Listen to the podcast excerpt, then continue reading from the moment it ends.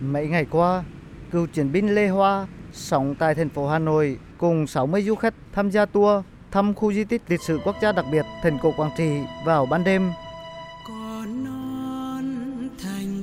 Sau khi viếng thành cổ, ông đến thả hoa đăng tại bến thả hoa trên sông Thạch Hãn và hòa mình vào phố đi bộ. Cựu chiến binh Lê Hoa là người từng tham gia nhiều trận đánh tại chiến trường Quảng Trị. Đã nhiều lần, ông đã về Quảng Trị tri ân các anh hùng liệt sĩ đồng đội của mình.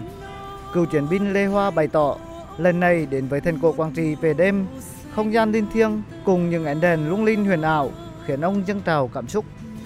Đến đấy là khang trang hơn, đàng hoàng hơn. Đặc biệt hôm nay có những ngọn đèn sáng lung linh làm cho thành cổ nơi thờ tự các liệt sĩ càng linh thiêng. Bây giờ dưới đất vẫn còn bao nhiêu mộ liệt sĩ. Một lần về cảm động lắm. Cho nên chúng ta đời đời nhớ liệt sĩ thì chúng ta phải quan tâm đến các liệt sĩ của chúng ta à, đã hy sinh vì tổ quốc. Du khách dâng hương hoa các liệt sĩ ở thành cổ Quảng Trị được giới thiệu về lịch sử của sự kiện 81 ngày đêm đỏ lửa vào năm 1972. Sau đó, thuyền đưa mọi người ra giữa dòng thiệt hạn, thả bè hoa và hoa đăng tưởng niệm các liệt sĩ.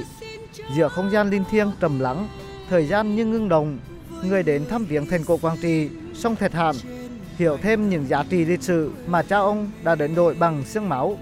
Bàn Lai Thị Yến Nhi ở thị trấn Lao Bảo, huyện Hương Hóa, tỉnh Quảng Trị cảm nhận thế hệ trẻ khi đến với các điểm di tích lịch sử tại Quảng Trị trong những đêm tháng 7 đều có những ấn tượng không thể nào quên. Tuổi trẻ của chúng em trở về để có thể thắp hương, ghi nhớ tri ân công sức của các ờ, anh hùng ông cha ta của ngày xưa. Em ấn tượng với phần âm thanh và ánh sáng. Rất nhiều chỗ khác đều được đầu tư thu hút giới trẻ chúng em về đây.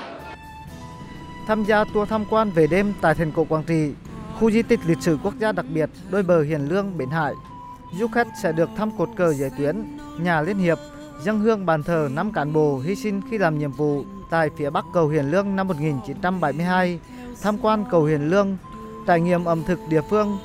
Sau đó, theo hành trình để đến với thành cổ Quảng Trị.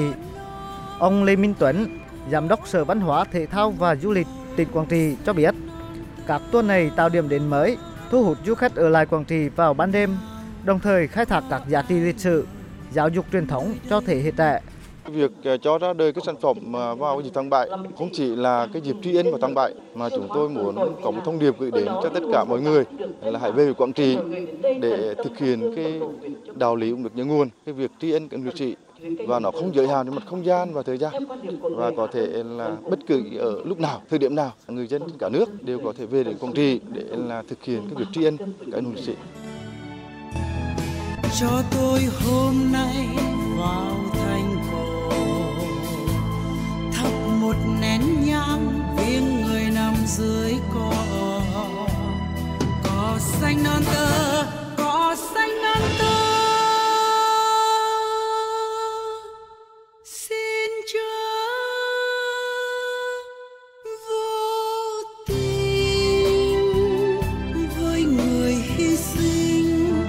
cho hạnh phúc.